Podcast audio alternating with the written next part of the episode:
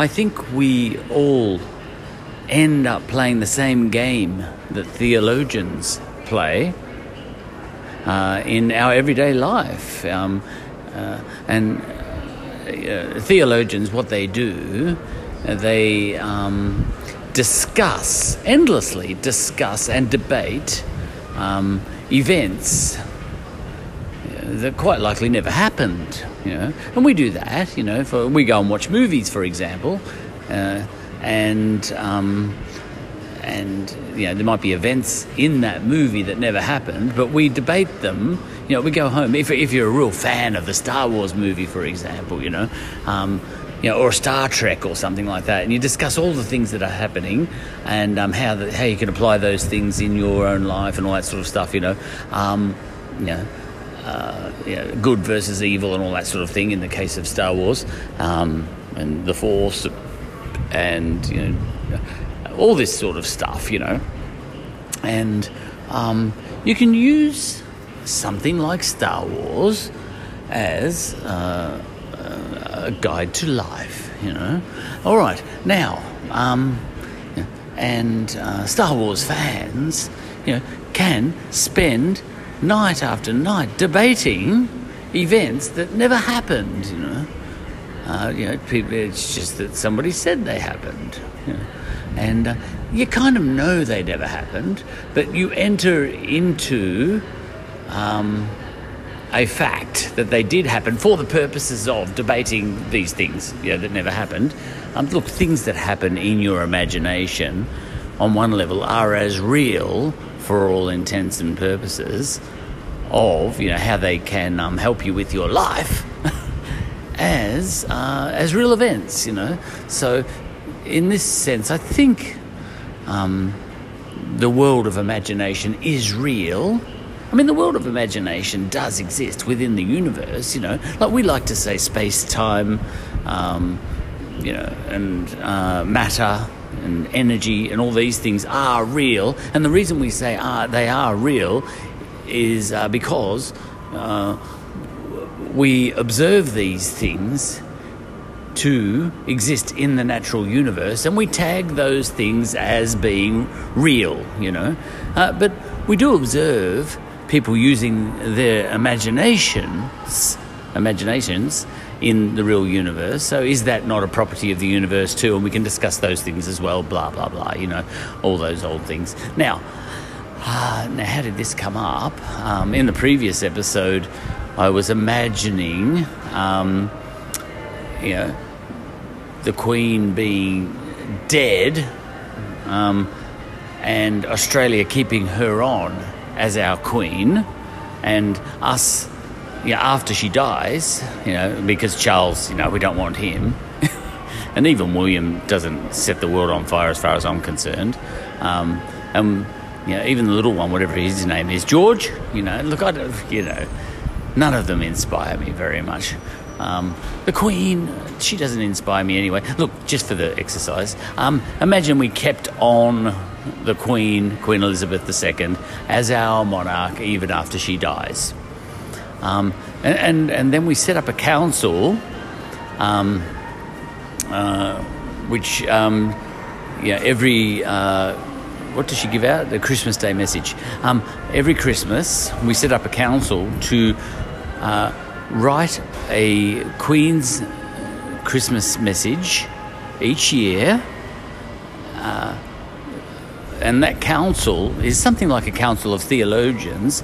Um, that council looks at the events of that year and uh, they construct the speech the Queen would have made. You know, something like you know, the sorts of things the Queen would have said if she was still alive, and then put that out um, using uh, virtual technology, you know, like actually have the Queen there appear on everyone's TVs and she can speak those words with her voice. We, we can do that these days. You know, we've got a lot of technology and, um, and all the people know that this is happening, but, you know, they, they give that council um, authority to create a Queen's Christmas message each year, and you know, in that way, we get to keep the Queen forever. You know, and um, and uh, the council is charged with the responsibility with uh, of navel gazing um, and not stepping outside the sorts of things the Queen did say in all her other Christmas uh, greetings, Christmas um, messages. Uh, the council um, has to refer back to the many, many Christmas messages we do have on record for the Queen in constructing the next one, and um, you know, and, and and they debate endlessly debate uh, what the Queen would have said were she real this year, you know, in the in the current year.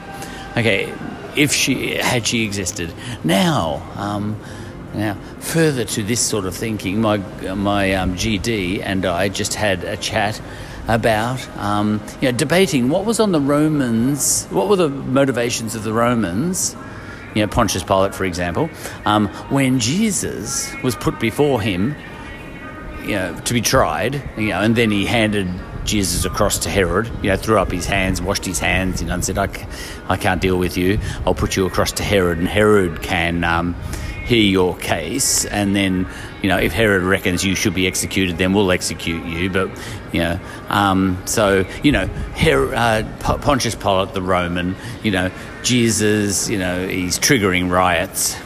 Um, in Jerusalem, so he's hauled before the courts, you know, uh, before Pilate, the Roman, you know, Roman magistrate, whatever, and um, and then the Roman magistrate says, "Listen, I've got no real problem with you. I'm a Roman, and this is a this is a this is a Jew fight. You know, this is a Jew fight. Um, so, um, listen, just say the words that I want to hear." And you, you can go free, you know. But Jesus, uh, you know, he's not going to do that, Jesus, because he's already decided at the garden of in the Garden of Gethsemane that he's going to be a martyr. You know, he's already decided that, that um, the Romans are going to execute him. He's decided that. He made that decision. The Romans have no say. But, um, you know, and then um, Pontius Pilate's getting nowhere, so he pushes him across to Herod, the Jew, you know, the Jew king, the local Jew king. The Roman always, um, you know, allowed um, the local sort of provinces to keep their local kings. You know, they saw kings as being a primitive sort of idea, but and and that, that was for all the primitive peoples. You know, to have a king, a local king, but as long as that local king uh, respected excuse, uh, excuse me, uh, as long as the local king respected the authority of Rome, um, you know, the, the, local king could become the local king. And if the local king, you know, they can keep their customs, you know, the, all the local areas that Rome conquered. Right, now, um, so Jesus is pushed up to Herod, up to, sideways to Herod from Pontius Pilate. You know, like in some ways, Herod outranked Pontius Pilate, but in some ways, um, Herod didn't, you know, because um, Pontius Pilate was a, Rome, a, proper Roman and Herod was a Jew, you know, uh, even though he was a king, you know. Um, anyway, um, yeah, and, and it was very important for a local. Look, if you didn't respect Rome, uh, Rome would somehow make you go away and find another Jew who would respect Rome. And, you know, because Rome really lavished riches on you and support if you showed respect to Rome, you know, and Herod, I think, showed respect to Rome and got well rewarded for it as long as he could keep his population in order. Um, Jesus was disrupting all that, and Herod said, "Listen, you've, uh, we need him killed." Uh, so, you know, Rome, for the public good, you know, to stop the riots and all that sort of stuff, you know, killed Jesus, which is what Jesus wanted all along. You know, uh, we know this, you know, because he had decided to uh, to die, you know, a death of death by cop. You know, see what Jesus is doing wasn't good enough to commit suicide. He had to be killed by others. You know, so he set that up. You know, um, he knew about that before any of those guys did. You know, in the Garden of Gethsemane, before he had even come before the Romans, and even before he'd come before Herod, he had decided that those guys are going to execute him. You know, so this is a suicide. It is a suicide. It was a done deal in the garden, a done deal in the garden. So you know, you can't pick on the Jews for killing Jesus when he has decided that that is going to take place, whether the Jews like it or not, and it's going to take place whether the Romans like it or not. You know, um, so this is death by cop uh, by Jesus for a greater end. You know, and then it worked. You know, he's very famous now, Jesus. Anyway, so um, my GD and I were discussing this. We discussed it in some detail by text, you know, because we enjoy that. It's a dialectic we have. We debated this entire event, and we debated what would have was on what was on the the mind of the Romans. You know, in considering this. Um, problematic situation of, you know, Jesus uh, seeming to claim that he's the king of the Jews. Look, yeah, and, and the Son of God and all this other stuff, you know. Now, the Romans really, know, they, don't really care about these local superstitious people believing in their own gods. And, you know, the Romans were, you know, uh, they, they allowed that. They only, the Romans only got their knickers in a knot if um, a local sort of kingdom um, and you know, Rome wouldn't have kings, you know, because the, the, idea of having a king was very primitive and dangerous as far as the Romans were concerned. So um, the sophisticated civilizations, civilizations, that's Rome and Greece, you know, they would not have a king, especially Rome at that point in time, would not have a king. Um, uh, you know, because they had a more advanced society. It was only these primitive societies that had royalty, you know, kings. anyway, uh, and and and you know, the master race had no king, but the minority races um, had kings. You know. Um, all right, so that was the situation. Anyway, my GD and I were debating all of this. You know, what was on the mind of the Romans? You know, how, did they feel about this um, this Jewish um, this Jewish preacher who seemed, you know, who was upsetting the other Jewish, you know, and all so we had that full debate. And then after we had that debate, which was only about probably five texts, um, I, I, sent this to her, actually congratulating her and me. Um, uh, oh, look, I'll just read it out straight, but I can only read my bits because I have no um, authority to read her texts. Um, even though her texts are often, you know, are just brilliant. They're absolutely just brilliant, but, you know, it's up to her to make a podcast of her texts. So just assume she's saying good stuff, you know, because half these texts are responding to stuff that she's saying. Okay, um, now, what have I done? Okay. Um, speaking about Jesus here, he spoke in riddles. He called himself things like the Son of Man you can just imagine uh, my GD texting in between, okay?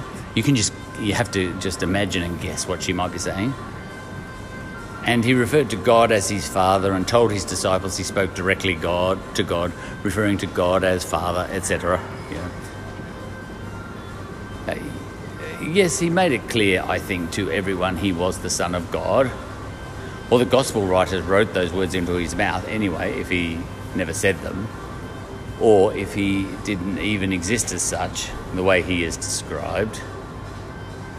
In short, whether he was a real Jesus or a fictional Jesus, yes, he said he was the Son of God.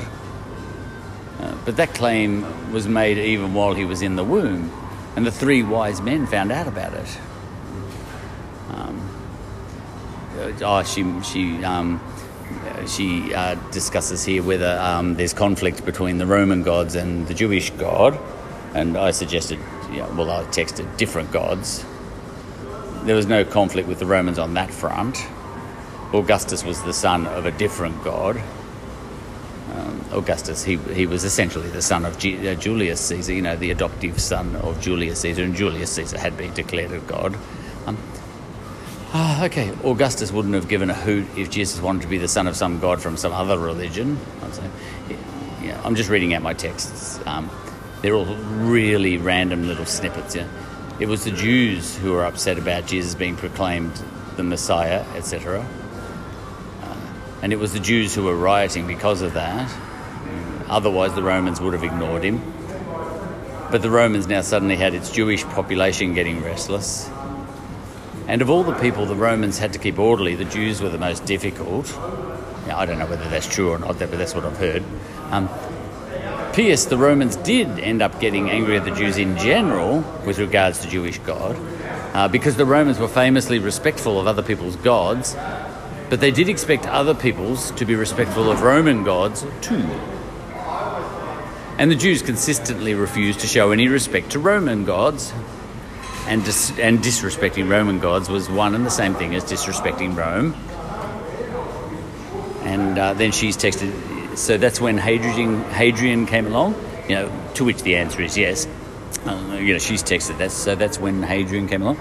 And then I've texted, and more, uh, but I, I didn't see that text because I was already off and running. Um, and more than anything, this is the reason that Hadrian finally went in, went in there to Palestine and went the full Hitler on the Jews, famously scattering them to the four winds for 2,000 years until, equally famously, the US President Truman carved them out a homeland called Israel. And then I wrote, yes, Hadrian, was about 30 years after Jesus died. Pretty much all the Jews in the Bible singing Hosanna on Palm Sunday. Well, there's someone, there's people here speaking noisily, and I want to be here speaking noisily. Uh, yeah, I'll move. Um, no, I won't. Pretty much all the Jews in the Bible singing Hosanna on Palm Sunday, and then not long after calling for Jesus to be crucified, ended up being shockingly slaughtered themselves, along with their kids, etc. By then, yeah. You won't find any of that in the Bible. The Bible stops before all that happens. And then I've texted, this is the bit I was trying to get to. It's fantastic how you and I have the dialectic power to work so hard to get to the bottom of what Rome's motivations were with respect to events that probably never happened. This makes us kind of historical theologians. You know, this is me texting my God. We have the power to wonder why someone did something they never did. I love that, I say. In essence, we are getting to the bottom of what we think Rome's motivations would have been had Jesus actually gone up before a Roman magistrate and then pushed onto a local Jewish king to be tried and then back to the Romans for execution. Yeah, and um, and that's it. Right, that can do. You know, this that was just a, a snippet of the, our dialectic world. Yeah. Okay, end of that episode.